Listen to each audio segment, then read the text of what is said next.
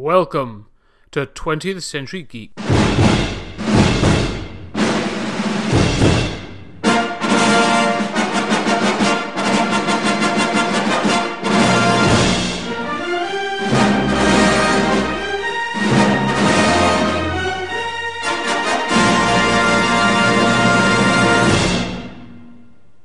Ladies and gentlemen, welcome back to 20th Century Geek. I'm your host, Scott Weatherly, and today I'm going to be joined by friend of the show, Julian Darius of Sequart, to talk about The Meta Barons, a comic book series that was a spin off of The Incal, a book done by uh, Alejandro Jodorowsky and uh, Moebius on art. Uh, now, this is a saga, a, a multi generational saga, this comic. And if you think they've got it tough in the Skywalker family, you wait till you meet this clan. It's incredible. This is an incredible book, uh, and I'm hoping you're going to enjoy us talking about it. So, uh, jump in your spaceships, strap in, and let's jump into the Meta Barons.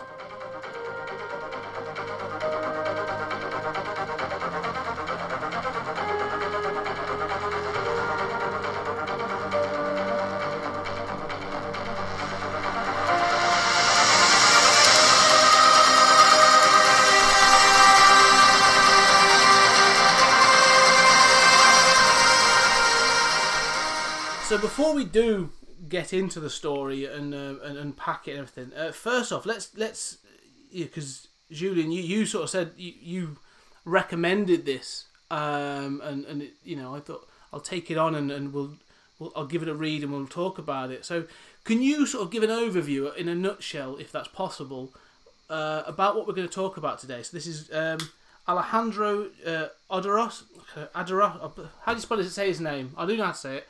His ver- is the Meta Barons.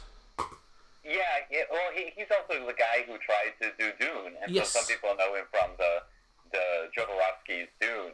So I've always heard it as Jodorowsky. Mm, Jodorowsky, that's it, yeah. So, So, um, what is this in a nutshell? Well, well, really, I mean, this this is a Meta Barons is a spin-off of the Incal, and so you know, Jodorowsky and Moebius, you know, very celebrated, um, you know, French sci-fi illustrator, did the Incal as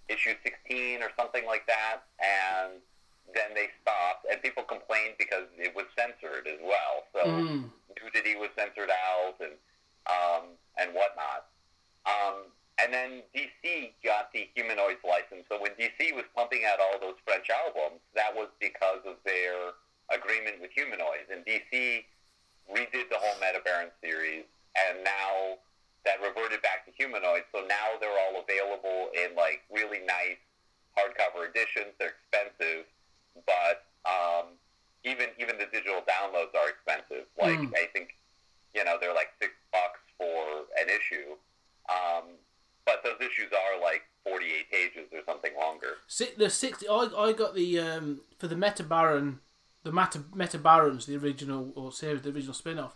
There was a, I was very lucky. The timing was amazing. There was a sale on Comixology, and uh, all, all eight, I got all eight of them for twenty. Um, yeah, all eight of them for about fifteen pounds. Nice. Yeah, so uh, but I'd love these in hard edition. I'd love them in th- th- these are these are books where they look great. The, I was gonna say Jim, Giménez's art is incredible on that those first eight uh, books, and okay, we'll get into that. But and they look great on a digital representation. But as because it's, because it's panel by panel, really, when you're reading it, I'd love to see these in a great sort of uh, physical um, binding. So I do think I'm going to end up getting one of the hardback editions because it's such a good series to read. Yeah, I still I still have been kind of saving up for the, the hardcover. I think the hardcover is like maybe forty five. You can might maybe get it on sale in the states for Mm. like forty five dollars. I think it lists for like fifty something. But I mean, it's eight issues, but those are because you know that's really like four hundred pages. So Mm. you know it, it, it's bigger than Watchmen. Um, so it, and it's on uh, it's slightly bigger. It's oversized, like in the French format. So. Um, or maybe, maybe not quite that big, but it's pretty close, and it's in hardcover, so you can kind of justify the price. And it's on good paper. Um, you know, much like the French albums, they, you know, they never went through a sort of newsprint phase, so it's all uh, glossy, pretty paper that you know you want to keep on your shelf forever. Yeah, I think the thing I'll say is before we really get into the series as well, there's something just to just to sort of highlight is European. You know, some of our listeners might not really understand because everyone, everyone knows of, of Marvel and DC and even of Image and Dynamite and Boom and all the American publishers.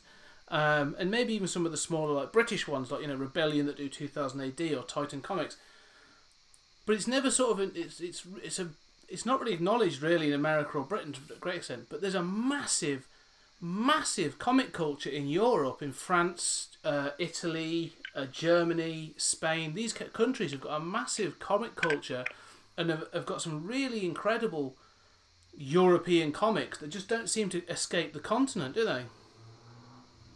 No, and I think that's very sad because Mm. you know, I mean, of course, I, as an American, and you know, I've studied French, and so I can read the French edition.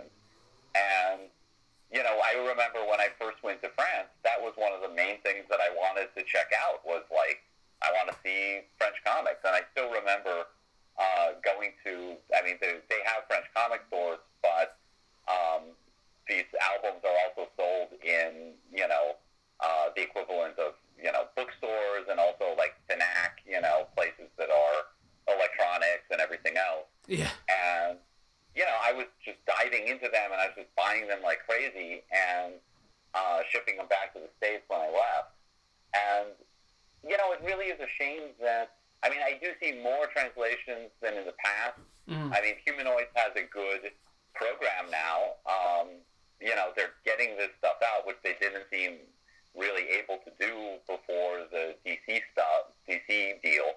Um, but uh, you know, that's one company, and you know, like Delcourt and, and some of these others, they have had a harder time. You know, they tend to partner like with Dark Horse, and they'll do like an album now and then. But uh, um, yeah, there isn't much kind of you know cross pollination or awareness in the states of these, these grand traditions of uh, European comics, and I think that's really you know sad. I mean, that's It kind of really dumb is. considering. Yeah, I mean, some Yeah, of the I- stu- some of the stuff that's produced. I mean, I've, I've literally just been over to uh, come over from the been over to the continent, been to uh, France and Italy, and some of the books. You you know you, you mentioned that they're in sort of all kinds of stores. They they are literally for sale. Some of these great editions of these. I actually saw a French edition of um, the Meta Barons in what is, for all intents and purposes, a, a supermarket. You know, th- this is out there in the public over there. Like, there isn't a s- there is you know there's like you say there are specialist comic stores, but it's just part of their culture. Um, and unfortunately, I don't speak other than you know a translation. I, I need that translation. And there's so many books I pick up and I think the art on this looks amazing and the story seems interesting, but I can't read it. Um, and there's so many classics as well that are just sort of, sort of like you say are so difficult to get hold of. I've, I've never seen like an English translation of um, uh, Danger Diabolik or uh, Dylan Dog or um, there's a couple of others that just sort of like you know you think these really should be more in the forefront of the comic uh, you know the, the, the comic community. Yeah, and, and even stuff like, you know, Corto Maltese, you know, you Mm. have to really track down uh, the volumes and they tend to be expensive. But I, I remember going through Italy and uh, I was picking up Italian comics, uh, you know, these pulpy, kind of racy comics at train stations. Mm. You know, you're in a train station and you see them. And it was so also so refreshing in France um, seeing people read comics that I knew of just in cafes and on the street and, and uh, on the metro. And there's much more of a, you know, it's almost a, a little closer to Japan in terms of how accepted comics are as literature is something that you would pick up. Um, and in fact, you know, like the, the number one comic in the world is probably Asterix Yeah. um, you know, which sells like I think it was like 36 million copies of the last album or something. Like, you know, can you imagine if like, like you know, Spider-Man 500 or something sold 36 million copies? Yeah, that's that's it, isn't it? I mean, Asterix. uh, I know Asterix from when I was a kid. It, you know, I knew the cartoons, I knew the comics, and I I always just assumed it never occurred to me as a child that yeah, this is a French comic, and then it wasn't until I was older that they were like, oh yeah, this is Asterix of Gaul, and Gaul is France, and these are actually from a French thing. And the same with like Tintin. You know, I knew Tintin comic Tintin. I I loved Indiana Jones as a kid, so I started reading Tintin. And then there were like someone uh, when I was only when I was older that was like, oh yeah, this, these are Belgian comics, and there's so much you know, and so much imagination in in uh, in this European comic culture that I do think gets overshadowed a little bit by. Um, you know, even by they say by the Japanese, like you know, manga took off hugely, um, and I, I, I'd, love there to be a surge of European comics in a similar way.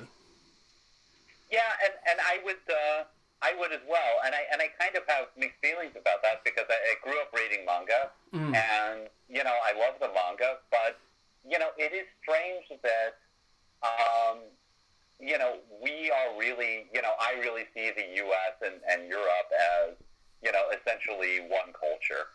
Um, you know, and I have a lot of affinity for Europe. I have a lot of affinity for the EU. And, you know, as far as I'm concerned, get rid of the dollar and put us on the euro already. but, you know, I, I'm, a, I'm a whack job in that respect. But also growing up with uh, being an outsider who saw uh, comics as a literary form of art. Japanese comics are so decompressed, and there are certainly masterpieces um, that are fantastic, but the, you know, so many are just thousands of pages long, and they don't have that same sort of literary lingering on the page thing. Mhm. And the French um, have gotten a little more like you know, it's the same way that if you look at American comics from like the '60s, you just think, oh my God, why do you need all these captions? Yeah. Um, and and that's changed. So we've kind of like shifted a little more towards the decompressed Japanese style, but not you know not as far as like having ten pages of a guy walking down a hallway. Mm. But um, but you know in in France they're much more compressed still even than American comics, and there's something very literary about that. There's something like there's a literary culture to comics of having you know an artist produce 48 pages a year. That's considered a good output in France, Mm. and it's printed on good paper. It's it's hardback. It's not you know a disposable pamphlet, and you know you're telling these stories, some of which admittedly are not great literature, but some of which really do have that kind of literary take that time to explore them quality. And I feel like while it, I love seeing the manga successful, I'd love to see some of that more literary tone come in because that was that's something that I still think um, American and British comics could use more of. Yeah, no, I agree. I think there's, you know it, it would be great to see it spread and, and influence, and I think it does influence. I mean, you know, it's it's there, and I think there have been um, you know there have been opportunities for it to influence things.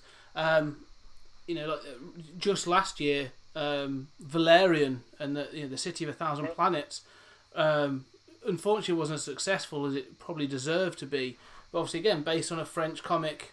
Um, from originally come from I think this you know the the sort of uh, early '60s and through, and, and having read a couple of those volumes and those albums again, it's clear like you know how many things have been influenced by Oh, yeah. by that book. So you get like Valerian influencing, and even uh, George Lucas admitted that you know Valerian was a, was a clear influence, um, and it influenced um, uh, Luc Besson obviously you know to make the Fifth Element, and then obviously uh, and to make Valerian Oh itself. yeah.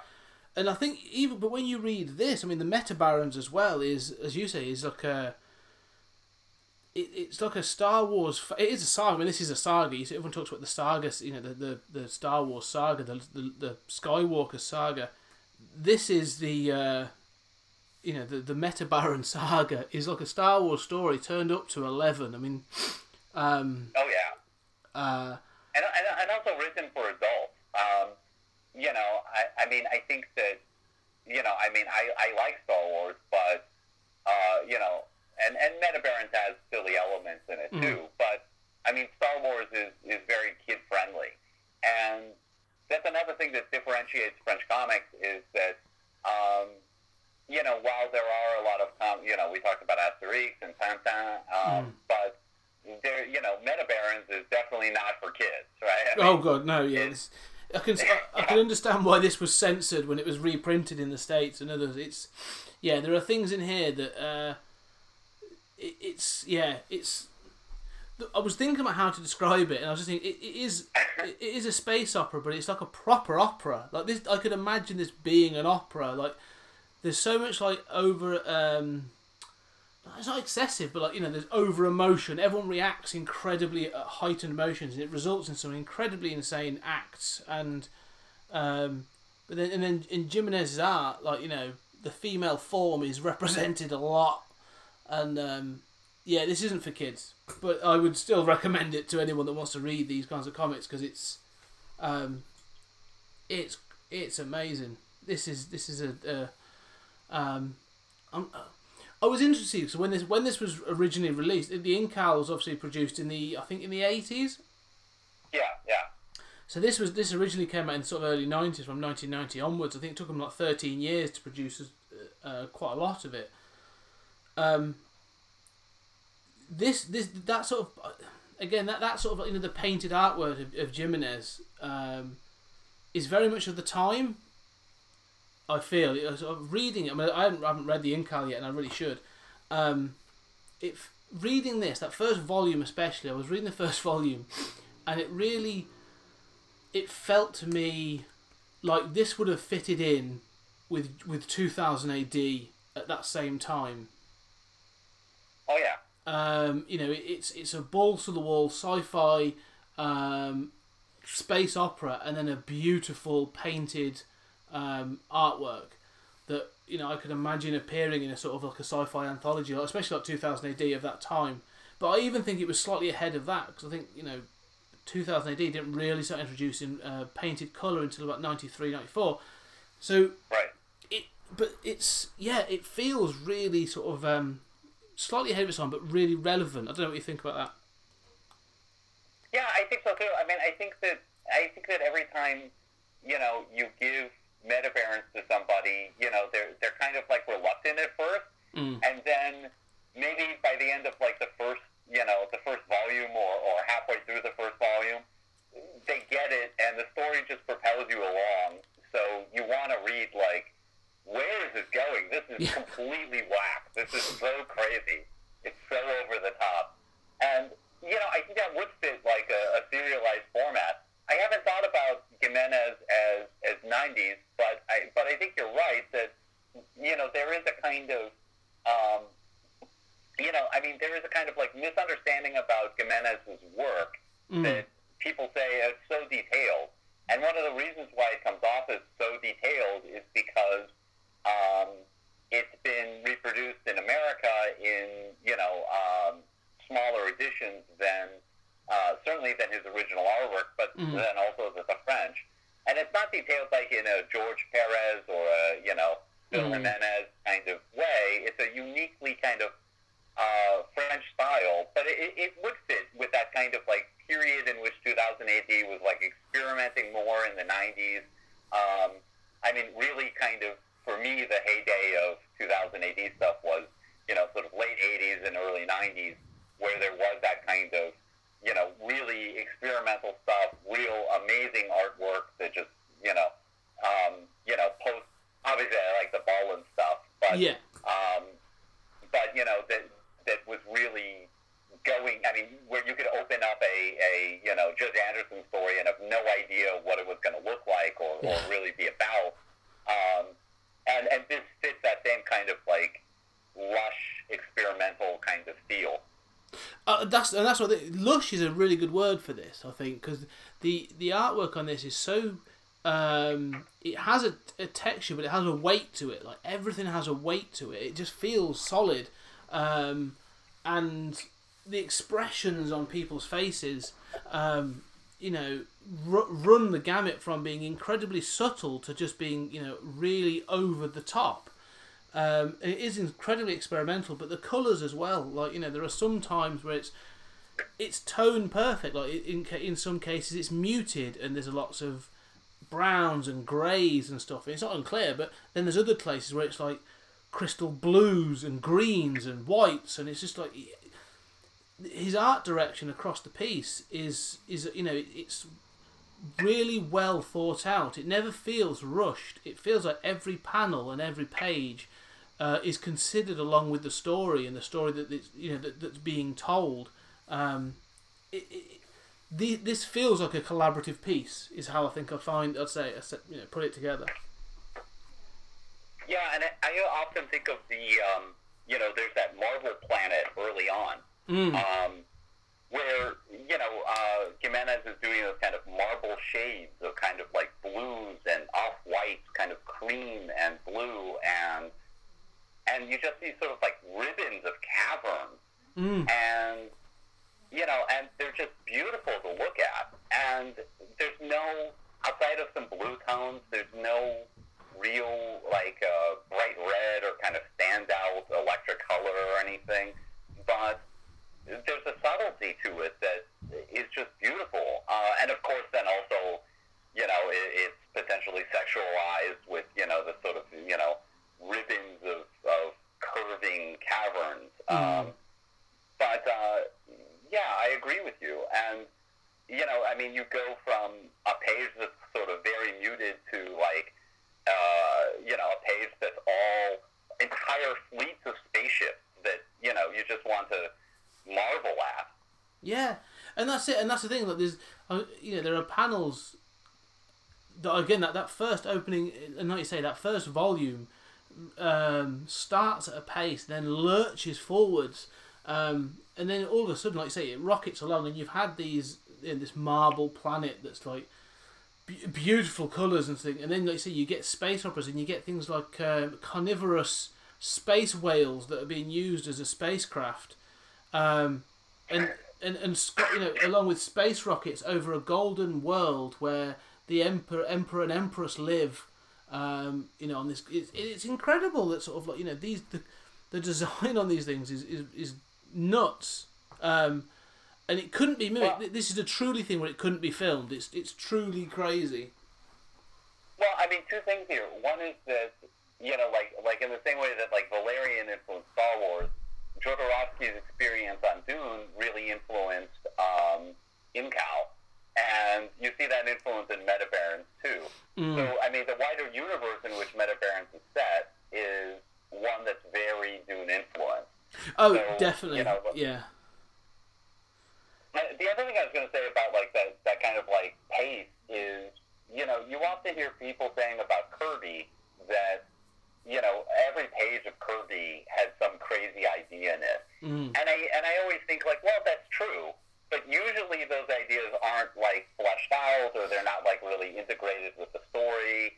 Um, sometimes they are, and, and I dig Kirby as much as the next guy, but sometimes it's like, well, you know, it's a computer that's alive that's just kind of thrown in, and you think, you know, how is this part of the story? Mm. Or, you know, so, I mean, people have this idea of, like, people sometimes say the same thing about Grant Morrison, that, like, there's an idea every page, um, and then people argue over whether the overall story is balanced. Yeah. And I feel like with Meta Barons, there is a new idea every page, and the, in it, the story is entirely dependent on that new idea. you know? Yes. Um, it's just the story's just going to flip on its head every few pages, and a, a new crazy idea is introduced that that I just go with. I mean, it's just an experience reading that you just kind of have to submit to it and go with on this roller coaster ride. Yeah, no, uh, and I think you're right because I think that's a, it's it's you either buy into it or you don't. I think with this, it's an all or nothing kind of book. I mean, the one the one thing to highlight as well is I read it and I've only read the first four volumes of an eight volume series, so you know, I'm I'm still working through it, and like I say, it, it's although it rockets along at a pace, it's it, it's so dense you sometimes have to go back and just double check things or you know as you're working through. But the whole thing uh, in, uh, sits in a framework although this is a sort of a generational saga, it's being told between two droids, um, Tonto and Lothar, that that work for the current existing Meta Baron, the one that appeared in Incal. And it's you know over time you learn things about both of these robots. That uh, you know Tonto has been a uh, as a has been a servant of the the Meta Baron generation after generation, and Lothar's relatively new. And but it's Tonto that's telling Lothar the story, and, and every time it stops for them to take a break to sort of do something else, the the, the issue or the volume will end on a on a in some cases a literal cliffhanger. Um, and you are you, you are Lothar, the sort of like, you know the sort of the story, the droid that's being told the story, and you're like, no, tell me more, tell me more. What, what's going to happen next? You just, what's going to happen next? You know, you're burning out my diodes. I'm that curious. I'm that excited. Um, and I love that that you know you are. You, you are you're agreeing with him and you're part of this sort of like framing narrative that's like you know he's like no no no we can't do now I've got to make dinner because you know the Meta Baron's going to be back soon stop you messing around um, and it's it's a great framing device because otherwise it would just stop. You know, the story would just sort of stop on a panel, and you'd be like, oh, "What's going on?" But this framing device gives you that sort of ability to sort of tell these stories in a volume um, format, uh, and you know, it, it, it does make you keep going. You know, turn the next page, keep getting to that next volume. So, um, you know, I mean, what do you Yeah, think? I of love that.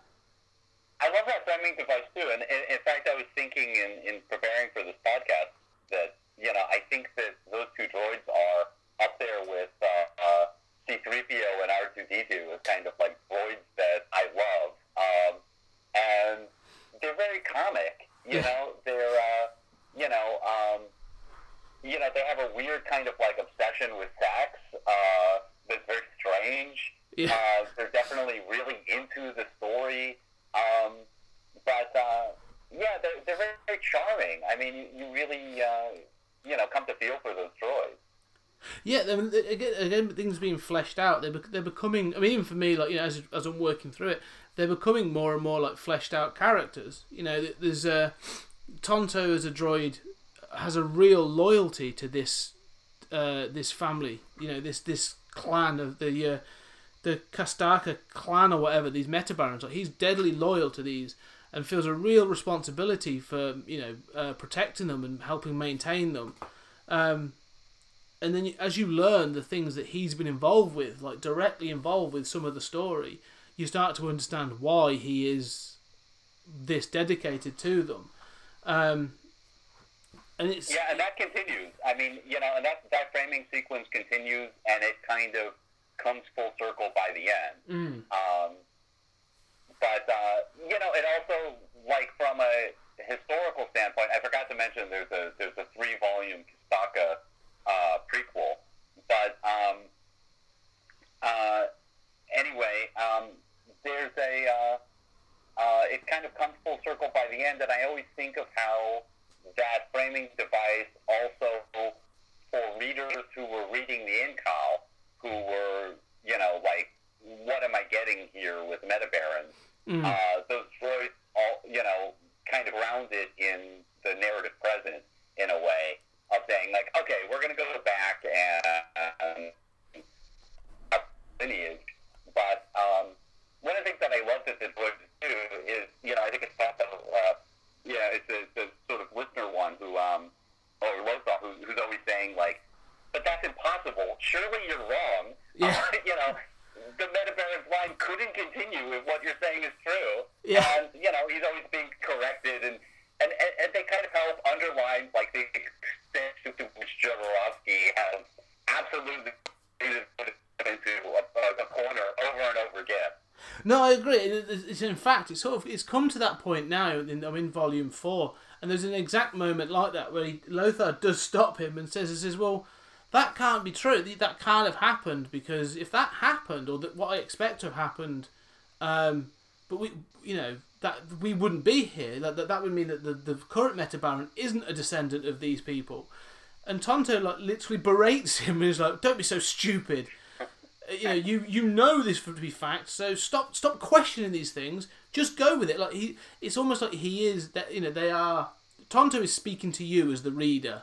You know, like you say, where you are questioning, well, you know, Jodorowsky has really written himself into a corner here. Um, this character doesn't have a head, so how the hell can this carry on? Uh, and, it, and Ton, Tonto is like, don't worry, don't question us. It's gonna get there.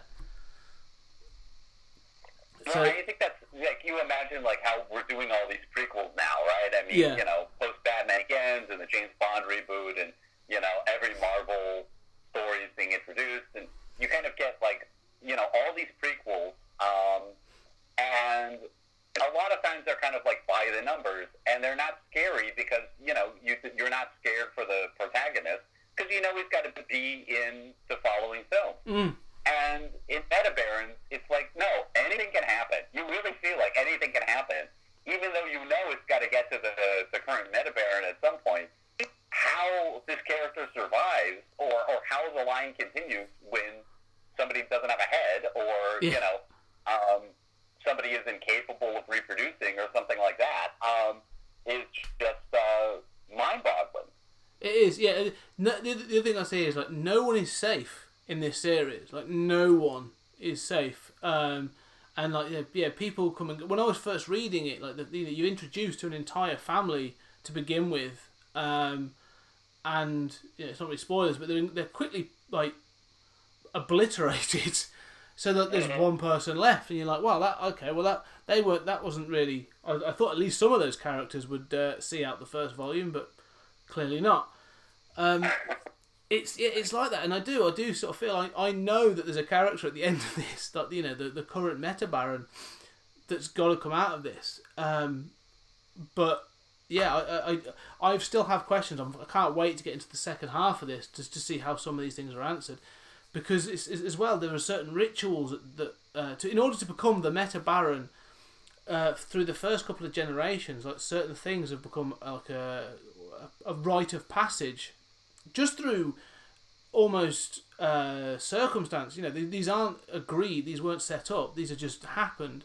Like you know, in order to become the Meta Baron, you end up having a certain element of cybernetics, um, and you have to kill your own father in order to take the mantle of the Meta Baron. So you have to sort of meet them on you know into one on one combat. Um, but the ages of this seems really like uh, there are. I mean, children, children are are for want of a better phrase, mutilated in this series. Yeah. Um, and it's uh, is is there are times when you do sort of is this going to is this going to go too far? This this can't go any further. They've reached. They've clearly. They've clearly. They've reached the line. This can't get anywhere. Oh no! They've okay. They've done that now.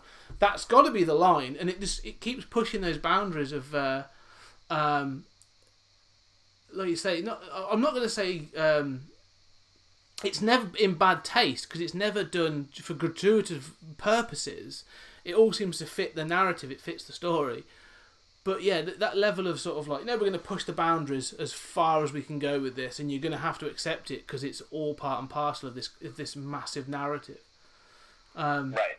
And I think that's wonderful. Um, and yeah, so. I, I, guess it's here that we have to we've kind of run up against like, I mean, I think that Jodorowsky, you know, has been um, obviously celebrated, especially after the Jodorowsky Dune documentary. But especially in comic circles, uh, you know, at least among, you know, my friends, Jodorowsky is kind of like someone who you mention um, a bit cautiously because yes. He's got a reputation for um, having female protagonists be raped as part of their journey, and especially with the sort of like Me Too thing, um, there's been a kind of backlash against Jodorowsky, and and that stuff is there. Mm-hmm. That stuff is there in Meta Barons. It's there in his other work. Um, definitely, if there's anything that's gratuitous, it's a little bit of the nudity. Um, and obviously, Meta Barons is about a clan of predominantly male warriors um, who torture their kids, you know, as part of their, their ritual. I mean, you know, the idea that you've got to kill your father just to please your father. I mean, this is there's some twisted Freudian stuff going on here, um, and so I think that you know I haven't heard as much criticism of Meta Barons as they have of, of some of these other works, but you know, trigger warnings are there. Um, that you know that stuff is is present.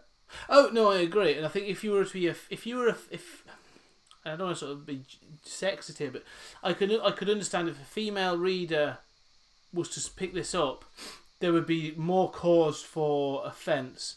Um, there are a lot of female characters in this, central female characters, that while they do sort of, they have a character and um, they have a, str- a strength in many ways. Their their general sole purpose and the thing that usually brings them down is in order to basically further you know the family is to, have have children you know right. so yeah. uh, and, and, and there's this big obsession with you know having kids and having a male son and and passing on the metabaron's lineage and I mean, I will say that the women tend to be powerful. Mm. There aren't a lot of, um, you know, wilting violence.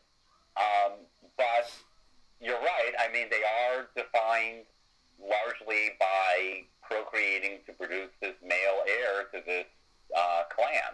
Mm. Um, so, I mean, there's, there's no doubt about that. Um, and, I, you know, so that might be something that, uh, you know, I certainly wouldn't object if somebody read it, whether they were female or not, and said, um, yeah, I just can't deal with this. Mm. Um, you know, that's fine. Um, but that doesn't distract from the fact that it's, well, maybe problematic, uh, amazing comics artwork in, in its own sense. Yeah, and I think that it's one of those things again, it's it's um, it, it comes down to that question as well. Though, sort of yes, you know, Jodorowsky clearly has his opinions uh, and his thoughts on uh, gender politics and other things. Um, but it does, like I say, it doesn't mean you have to agree with those opinions and politics to enjoy this story. Um, you know, the women aren't damsels in distress, as you say. They're very strong women and drive a lot of the, the a lot of the story forwards. But the yeah, there is there's um, there are there are areas I think that could touch touch a nerve. Um, oh yeah. But there's also a strange thing. I mean, the centre of all this, really, the centre of the early stories, at least, is a big part of the story is driven by the empire and a, a religious techno sect that exists yeah. That's looking to produce what they consider to be the perfect ruler that is to be androgynous, is to be hermaphrodite, uh, and there's almost that idea to be es- escape from gender. So it's it's an odd contrast in yeah. that sort of those fixed gender roles that some of the main characters have, but then this also drive to create a genderless ruler because they're seen as almost the ideal as well. Right, and that and that comes into the that continues to be a part of the plot going forward. Mm. Um, there is this strong kind of privilege of uh, someone who is escaped from gender, as you say. I, I think that is, you know, um, a key to a kind of very different reading of the text that kind of highlights these gender roles and then says, well, the ideal is to escape from them. And even within the cast, um, you know, of Castaka, the Metabarons all have some level of ambivalence toward what's been done to them and what they must do to their own son. Mm. Um, so, you know, it's not like everybody is just on board with this is a great idea, to torture your son and have him kill you. Yeah. Um, and you know, the other thing that's interesting is, I mean, Jodorowsky has some you know weird ideas. He he's been very into the tarot. I mean, I think that's one of the things that that drives the Incal down for me is how much it's indebted to the tarot. Mm. But he also has an idea of psychiatry as playing out uh, through generations. Mm. So, so you know, the idea is that you inherit your your father's traumas and you have to work them out. And there's a kind of intergenerational psychology that's at play here. And I think in Metabaron, you know, that comes out more than in most of his other works. And I think that while I don't believe that there is literally a, you know, like you're inheriting somebody's psychological trauma, you are raised by that person. You you are working out some of these family stories. Um, and I, I do think that that is, is a resonant and interesting idea, and that comes into play too with the sort of uh, how do I escape this hyper masculinized sort of clan with its rituals, um, you know, that's been set up for me by somebody who was traumatized. Yeah, and that's the other thing to highlight. Actually, you're right because it is the, these characters, these these meta barons, aren't they're never they're never particularly depicted as um, heroes. You know, these aren't heroic um, warriors. These aren't sort of like your Superman or even like in a, in a in a space context. These aren't Luke Skywalker or even Darth Vader. These aren't. You know, this isn't a clean cut hero. This is just a person who. The Meta Baron isn't like a heroic title. It's, it's, it's actually just a hereditary title that they get and then each generation will choose to use it in different ways. Um, like you say, they are the best warrior, the most fierce and violent, or you know whatever warrior for that generation. Um, but they're also one generation, you know, they are a mercenary, or they'll just pick a cause, or in many cases they're just fighting for themselves, and they will, you know, commit near genocide just to, just to achieve their own, uh, in some cases, quite selfish uh, aims, really. Yeah, that's very true. I mean, that, that is important to point out. That I mean, they certainly it never occurred to me, but uh, of course that's true. They're, they're not at all heroes, um, and and because they all have, they're all kind of like, you know, it's interesting the way in which we we rebel from our parents, and mm. we hmm. also mirror them in other ways. That each meta baron, some you know, some didn't particularly want to be Metabaron.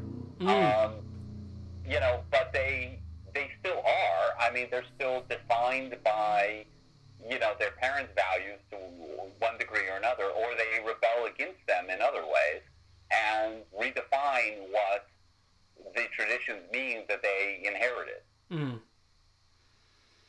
Yeah, it, that's it is interesting to see that sort of generational thing go on and on. They they it's, it's they rebel, but they never like give up the mantle, which is uh, you know they, they never fully walk away from the thing of being all right. Well, I'm I will never be or I will not be, um, you know, the Meta Baron. It, they always re- retain that title, but then try I suppose try to redefine it if they wanted to.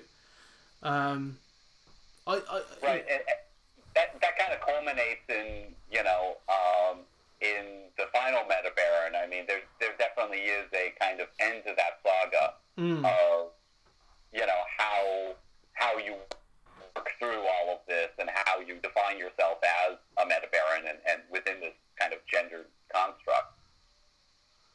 I don't want to spoil. No, no, no. I'm yeah, yeah, because I'm really looking forward to seeing how this all pans out.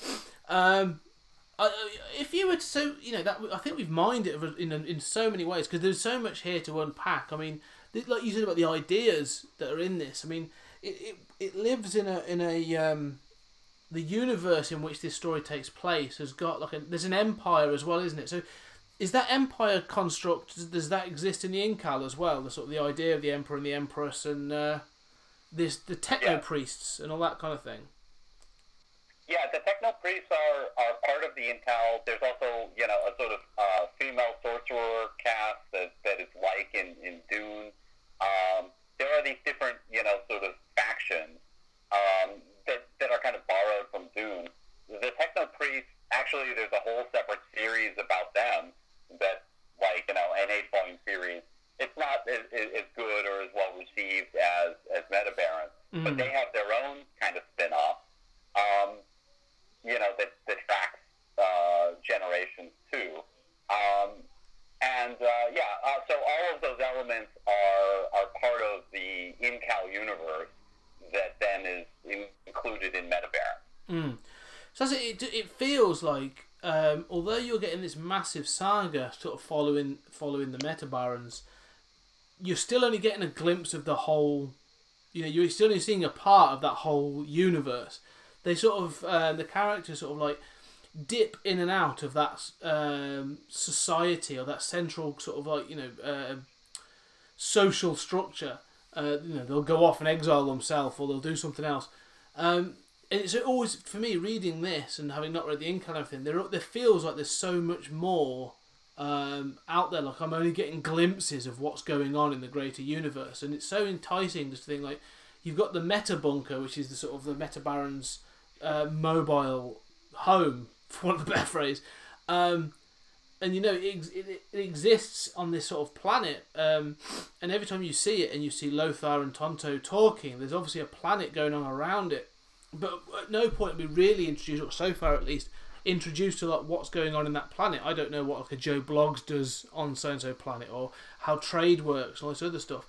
And it's just fascinating to find think that like this is just one element of this grand um, universe. Yeah, and I think part of that is is the way in which uh, Jodorowsky throws off ideas in the series that you know they're filled with that stuff. But part of it is is exactly as you say that you know that there are all of these kind of you know other sets of characters who you could have told a story about, and you know uh, I mean I guess Megalex was a three volume series. It's not very good, but it, it occurs in the same universe. Mm. And, you know, I think in Meta Barons, like, you know, there is a kind of ambivalent relationship to that larger universe that the Meta Baron is sometimes, you know, working as a mercenary, sometimes, you know, in, in favor of the Emperor, and, and sometimes not. And, he, you know, you get the sense that he is such a great warrior that he is scary to the Empire, but you know, still outside of it. I mean, he's not he's not in the hierarchy of the Empire, um, and that's true in the Incal. Um, but you know, now uh, I mean, uh, just to just to tell you how crazy this all is. I mean, the prequels and sequels and stuff are not as good as the original Meta Barons with Giménez, Mm. but um, the the current series, the Meta Baron, which is just all focused on the last guy, um, it. Uh, one reason I'm really looking forward to the next volume is because halfway through, they obliterate the universe. I mean, that that's the level of just what the hell is going to happen next that is present in this series. That's the kind of, yeah, and that's it. They say nobody's safe, nothing is safe, and yet they say they will they will work their way out of their uh, work their way out of that corner in the most inventive way. Um, if you if you were to reckon, I I do recommend this to people. Um, you know, like you say, if if you've read and enjoyed the Dune series, I would suggest that this is you know this is something worth checking out. But who else would you recommend this to? You know, what what other associations would you would you uh, put with it? Well, I, I definitely associate it a lot with Star Wars hmm. because I think of Star Wars as kind of the quintessential science fantasy universe. And, and personally, I tend to be more attracted to, you know, a little harder science fiction than Meta Barons or, Mm. or than Star Wars. Um, and definitely both in Meta Barons and Star Wars, you have these ships that are just zipping between planets. uh, You know, the time of travel doesn't matter. There's no time dilation. You know, A- all of those things, you know, aren't really at play. And and so it definitely is a kind of science fantasy world. And so I think if you if you like Star Wars and you like that kind of um, you know just fun crazy universe, Yeah. um, you know this is this is like an adult version of that. yes. Um, so maybe you grew up with Star Wars, you still dig Star Wars, but you know you could stand a you know a, a version in which the Empire gets a little sexual sometimes. You know? Yeah. Um, not that I don't know who that that sounds like. Uh, there are two people in the universe that that would appeal to, but um, you know they're probably on 4chan or something. But uh, yeah, I mean it has that science fantasy genre uh, to it, and so I would recommend it to anyone who digs science fiction and and maybe gravitates towards the science fantasy side of it. What about you? No, I agree. I think I, I was thinking. I I really sort of like um, you know tried to have a good think about this, and I was. I was thinking about all these other. Even I even thought about Game of Thrones. You know, it, it's it's set Oh, in space, but it's very much a similar. The compl- you know, there's that sort of political complexity and the generational thing to it. It has that same ring um, that that's that I think would appeal to anyone who's sort of a, a fan of George R. R. Martin's work, uh, the books in particular, rather than maybe the TV show. But uh, that sort of side of things, I think, would, it would definitely appeal to those. Um, I like what you said before, though. Yeah, you a- this that's- is no go on. Yeah, that's a great call. I, I mean, I hadn't thought of that, uh, but yeah, I mean, given Game of Thrones' popularity because of HBO, I mean, you know, viewers of Game of Thrones are going to have, um, you know, a, a interest in the generational stuff and and not being averse to the violence, Mm. and you know, so that I mean, that is right up uh, Meta Baron's alley. In fact, I could see, you know, if Meta Barons were ever to be adapted, it would have to be, you know, as like an HBO miniseries or something. Oh But yeah. you were gonna say something else. Or? Uh, yeah, no, I was going to say one of the things I, I like that you said there is about you know this has been a science fantasy, and um, even in the first couple of volumes, there's there's some stretches of time that just don't seem to add up. Like there's expansive uh, like stretches of time, and the more the only way I could sort of you know you said about being hard science fiction and, and fixed in you know certain uh, justifications or explanations, and I sort of I had to give myself an explanation for this in that because this is being told as a story between two characters, uh, droids or whatever, but because it's been told, it's been embellished. So I take it Mhm. like everything that's happened in the past. Um, it, it's it's you know it is that extra level. It is that excess because it's being told as a story. Um, and so I, I always sort of wonder sort of how much of a um, of a you know is is how much of the narrative is actually the character of Tonto embellishing a little bit, you know, to make it a bit more exciting. And you think actually, could if this was toned down, it would probably be, be a bit more sort of, um, you know, acceptable and, and likely. But because it's got the embellishment, it reads like those legends you'd have of sort of like almost like um, Norse mythology or Greek mythology or you know those sorts of things. It feels like a mythology that's that's built around these meta barons, and so it's told through an oral uh, tradition that you know they do there are embellishments and if the character Tonto was to tell this again to somebody else, he'd probably put a little bit more of a spin on something else, or you know, focus on something else, or whatever. So, I don't yeah, think... I absolutely love that. I mean, I, I love what you're saying, and I, I I think that is very true. I mean, the sort of like, I mean, Tonto swears that it's the truth, but mm. um, you know, there's room to see him as maybe not a perfectly reliable narrator. Yeah. And yeah, I mean, and, and I love what you said earlier about opera, of the sort of, you know, I often just think, like, you know, early on there's a, there's a woman who throws herself to her death, and I think, like, you know, you can base a whole story around these two pages, you know, mm. what, what led this character to this, this moment, and here it is just, you know, uh, a few pages, it's done, um, and the plot just moves on. And within a few pages, you'll be in a totally different situation. But it, it all has that kind of heightened reality that it definitely is melodramatic. Yes, melodrama. Cause, uh, yeah, and that's it. it, it it's it's fantastic melodrama. It's it is perfect space opera.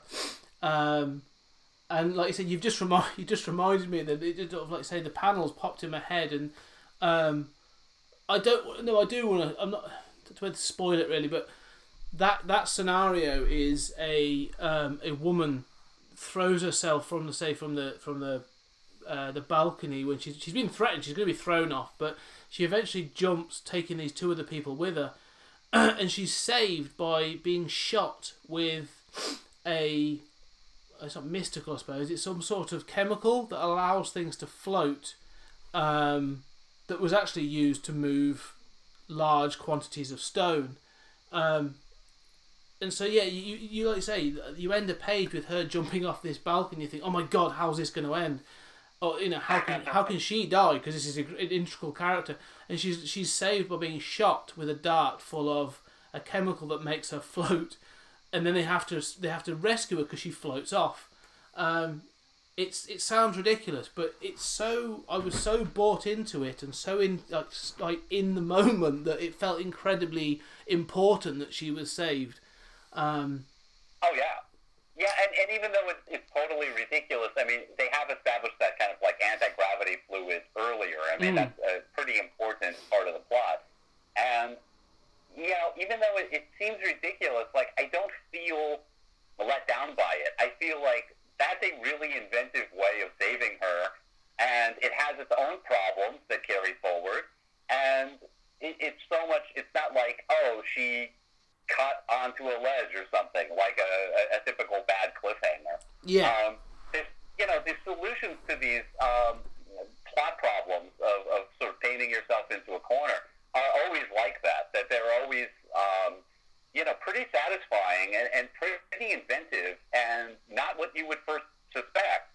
Um, but even though it's totally ridiculous, it feels internally consistent and, and satisfying in a, in a strange way. Well, I think the thing is, you say it feels satisfying because they never, they never sort of, um, it's never brushed under the carpet. Like you know, okay, so she was saved in that way by a chemical that allows her to float, and so they rescue her and as you say, but that then has consequences that then runs through the story for quite a time. You know, it, it actually has impacts. That that moment, that simple moment of a ridiculous, you know, way of saving her, actually has incredibly um, huge consequences for the you know for the next part of the story, and then they roll with yeah, it and they, and they keep it going.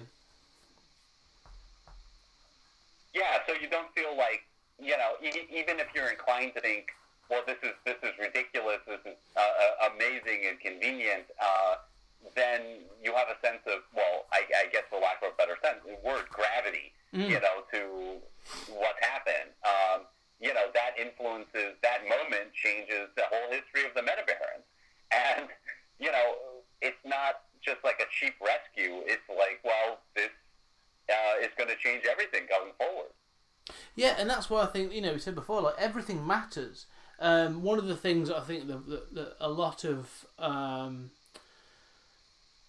of the cu- current modern comic culture sort of suffers from is that you know there's so many uh, massive events you know Mar- this is going to reshape the DC universe or the Marvel universe or believe us this character is dead. All this other stuff. And you think well it doesn't matter because it'll all be retconned and brought back into line in a couple of weeks or whatever. Um, but no in this series like things have inc- have meaning have it have gravity have impact and so everything actually matters. Like as you're reading it you learn you know you begin to understand that in this story like everything matters. So you do pay incredible attention to everything that's going on which is why it's so uh, dense.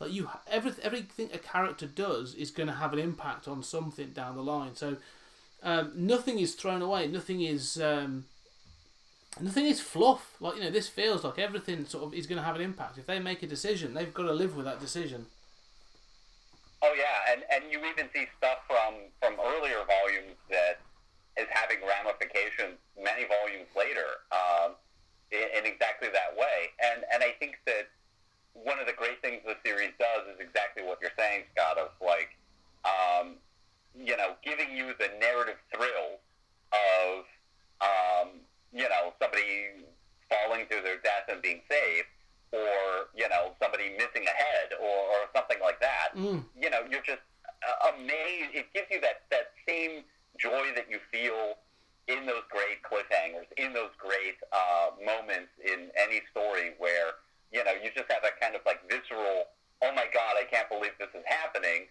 uh, sort of reaction. But then there are consequences to it. You know, it's not uh, it's the opposite of the sort of continuing narrative of, of DC or Marvel. Um, and of course, you know, Jodorowsky doesn't have to do anything, right? I mean, he does, Mm. he's not accountable to, you know, corporate uh, people and you know to uh, shareholders or to Disney or anything like that. And and he couldn't function in that environment.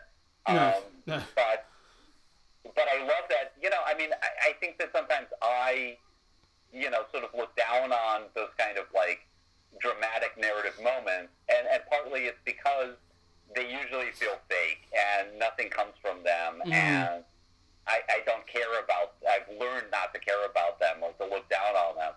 But here's a series that gives you that visceral joy, and it has consequences, and I can still experience that kind of visceral joy that uh, you know a kid feels when you know uh, Captain America's brought his guys to fight Iron Man. You know. Yeah.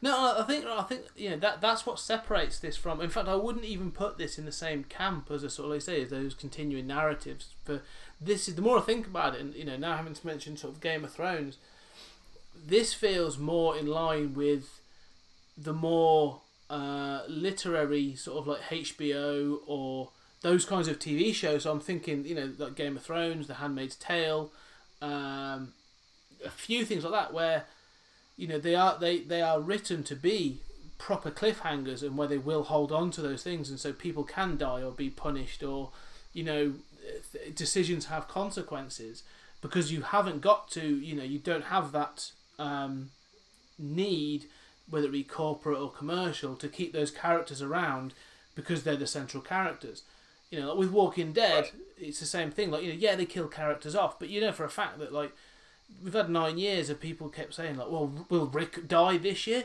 No, probably not. You know, it, it may ha- it may happen, but it, you know, it, I never feel that certain characters are under threat. Um, but then when you watch other shows, Game of Thrones, Handmaid's Tale, there are others that sort of can think of that anybody could be. You know, like you could lose any character at any moment, and it would it would have that narrative and dramatic impact. Um, I feel that's in this. This is in line with those really. Um, Oh yeah, yeah, and and it, it is that kind of like no one is safe feeling you were describing earlier. mm, Um, and uh, you know, I often wonder. You know, I, I mean, as a writer, I think that you know, I also marvel at the series for thinking of like as a writer, you know, when you think of like a a uh, uh, painting yourself into a corner moment, um, you know, my instinct is like, oh no, well, how am I going to get out of that? Mm. Uh, you know, what is going to be the narrative impact of that? Uh, I tend to be very controlled. And I kind of marvel at how in the world was this written? Like, obviously, Jodorowsky knew, you know, basically where it was going. You know, I mean, he had to know, like, we're going to get to the final Mer- Metabaron, we're going to get to the guy from Incal. I mean, Mm. you know, you're constrained in some way. But he has this kind of, like, perverse willingness to completely paint himself into a corner and then and then go off in a totally different direction and have faith that it's all going to work out and all weave together as a kind of tapestry and it does Mm. and I, that blows me away because I know how scared I am as a writer at each of those moves and he's making those moves like 10 times the volume Yes, I- I'd be fascinated to see that. Like, you know, was this intricately plotted out? You know, where he, he knew every turn and twist that was going to take place, or was it he just let it write and then when, like you say, when he got to one of those moments where he'd, he'd written himself into a corner, he would sort of sit back and go, "That's an interesting way of doing things. Let's do that."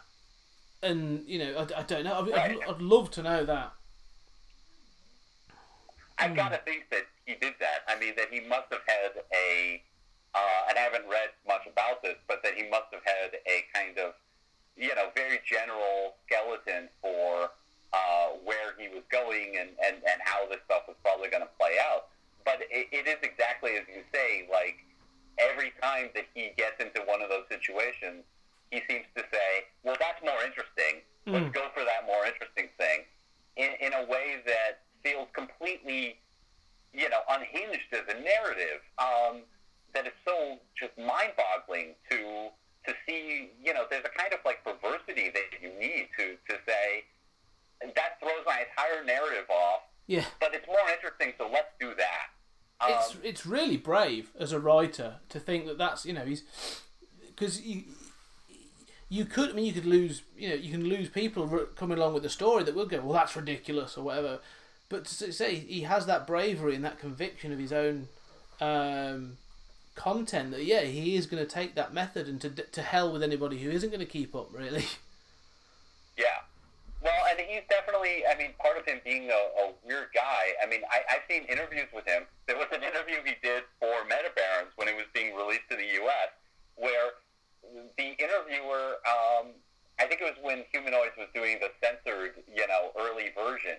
And it, it was like Humanoids is interviewing Jodorowsky. So you're being interviewed by your publisher, Mm. and the publisher says, you know, is asking very basic, you know, reasonable questions, and he's giving like one word responses, and you know, he's just being so rude to this interviewer, and he's being rude to the, his publisher. Yeah And, and I, I remember one of the questions was like, you know, how do you feel about, you know, the censorship? And, and when he does give an answer that's less than a word, that means it's more than a word, it's often completely inscrutable. Uh, you know, I mean, and his answer to the censorship thing was like, you know, when you walk amongst Philistines, you must dress like them or something. it's like, it, he's so bizarre, but he, but he ha- seems to have a, a kind of, and it, it comes out in Jodorowsky's Dune as well, a kind of like perverse confidence in his vision, even when secretly he, he doesn't, or he doesn't really know what he's doing, but but he, you know, is absolutely committed to whatever vision it is that he, he's telling, and and I think that is, um, you know, one of the things that I look for so much in fiction is just something that is so unquestionably itself and not like other things, and and doesn't make those compromises. Um, so who knows? And even if Jodorowsky wound up talking about how he, you know, wrote Metabaron, I wouldn't know whether to believe him or not. Yes, true. That's very true. Yeah, he, he would definitely be an unreliable narrator about sort of that, that what what went on at that time, and he'd probably give different answers to different interviewers. And yeah, I agree that it's that thing though, isn't it? It's it's having confidence and sort of almost a complete, or at least you know when you talk about it, a complete confidence in in what you are saying, and um, the more confident you sound, the more people are going to believe you know what you're talking about, and they'll go along for the ride. So, I think he does. He's just he's just completely convincing that you know, yeah, I know exactly what I'm doing, and uh, I knew exactly how this was going to turn out. And uh, anyone who questions me is just totally wrong.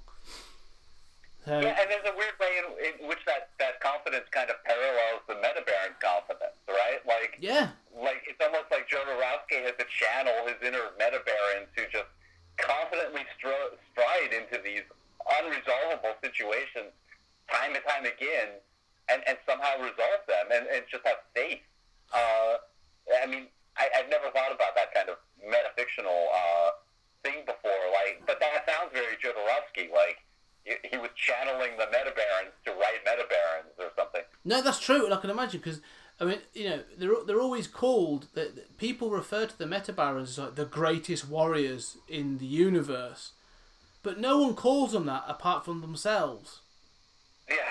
So there is that concept of well, no, we are the metabarons, we are the greatest warriors in the universe, and I have no question about whether or not that's true or not. It just is. Um, and I kind of love that that like he's obviously get that same thing. He's like, no, no, no. The, Meta Baron series is exactly what it is. It's the greatest comic, and no one's going to question it. And you know, it's that's just what it is, and I'm going to put it out there and and go for it. Um,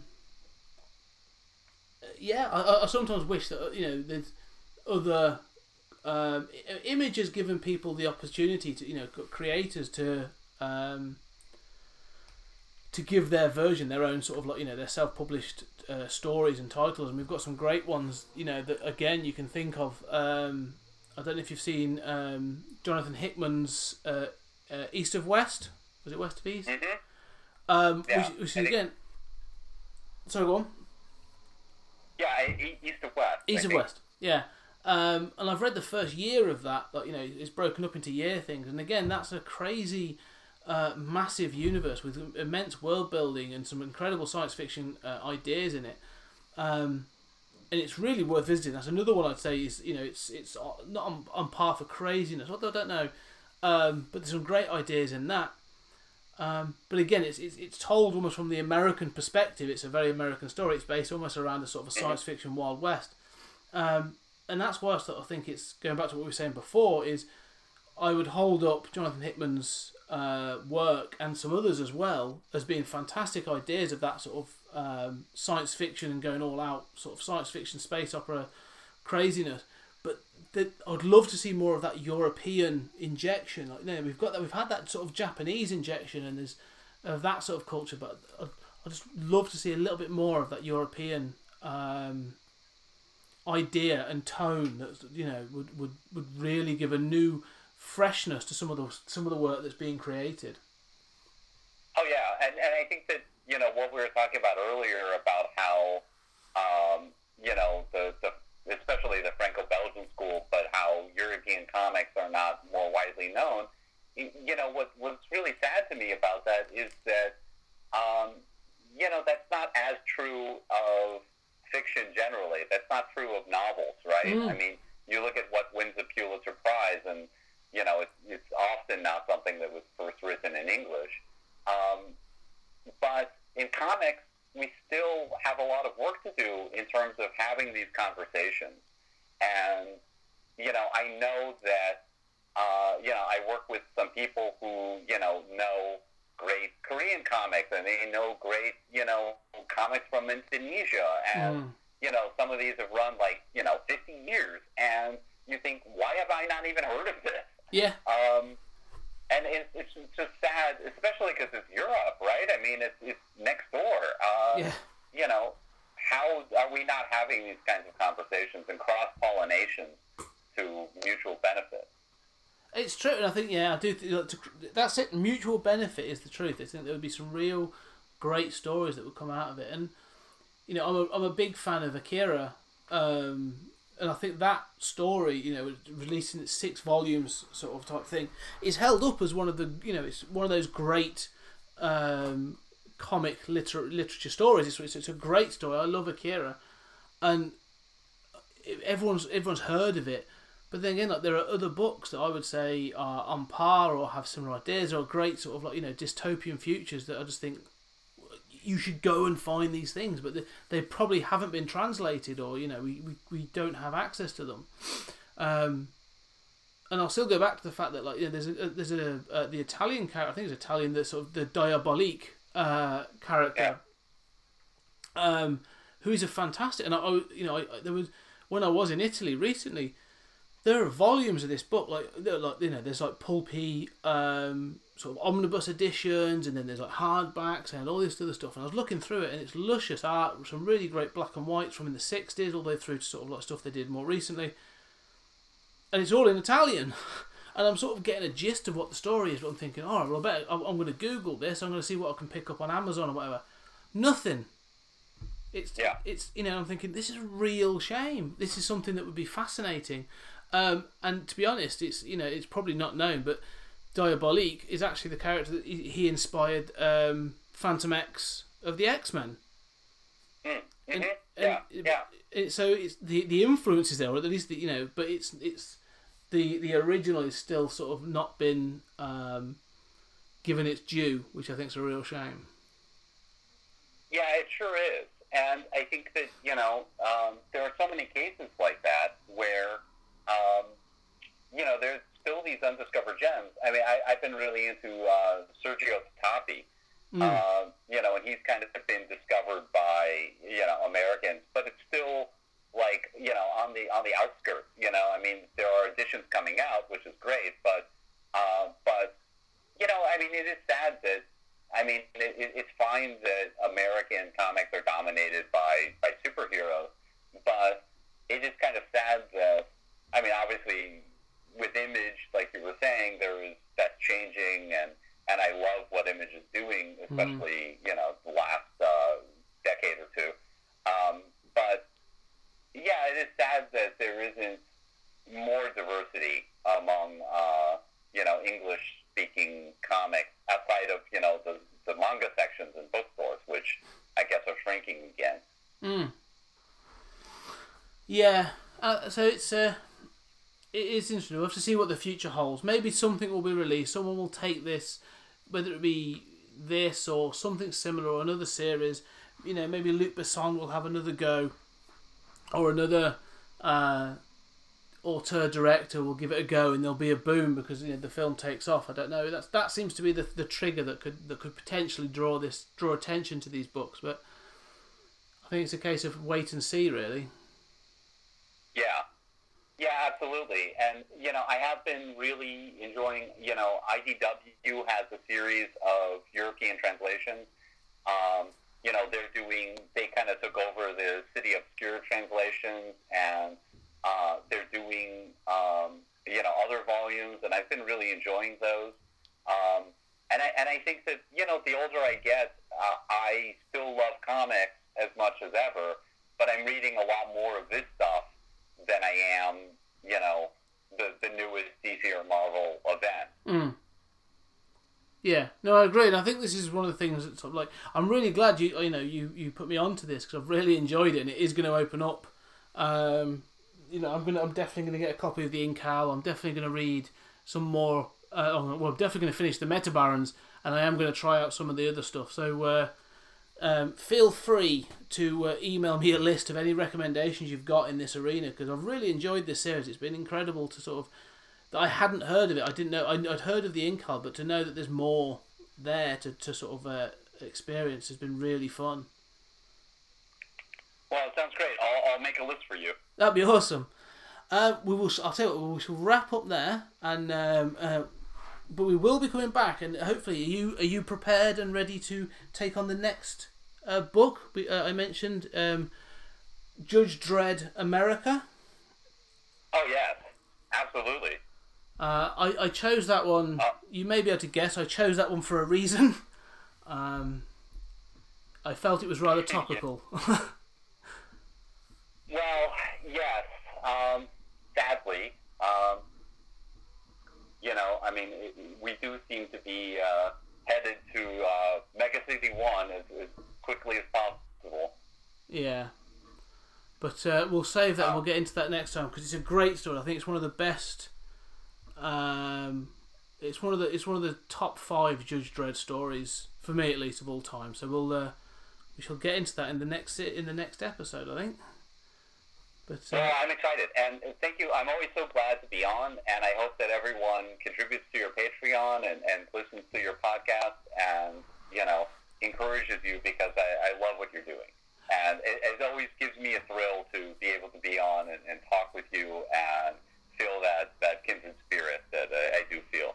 No, it's uh, uh, Julian. It's been it's always great to have you on. I enjoy it, and actually, you know, say uh, listeners um, interact, and I, I'd always appreciate when listeners, uh, if they do, if they want to donate, it's it's amazing and hugely appreciated.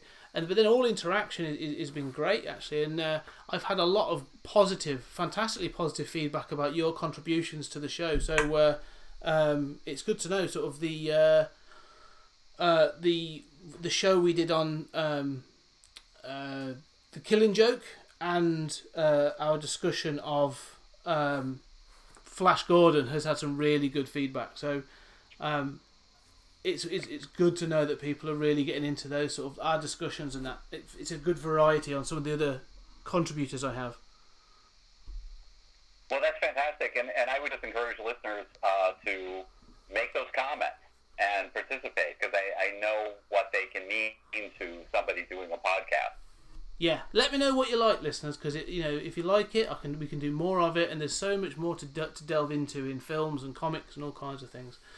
So yeah, so it's been wonderful. So thank you very much for coming on, Julian, and uh, Well, thank you. and uh, we shall catch up again for the next one.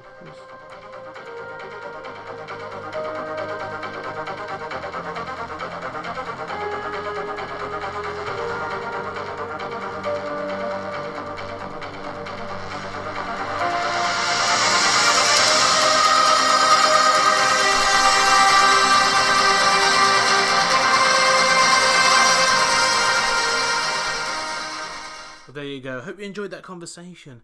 Me and Julian discussing our Europe love of European comics and uh, the Meta Barons. Uh, great conversation. Always love it when Julian's on the show.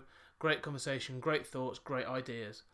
So, hope you enjoyed it. And uh, if you've got any ideas or any comments that you want to make about the Meta Barons or European comics or any topic that we've ever covered, uh, please get in contact. Let me know.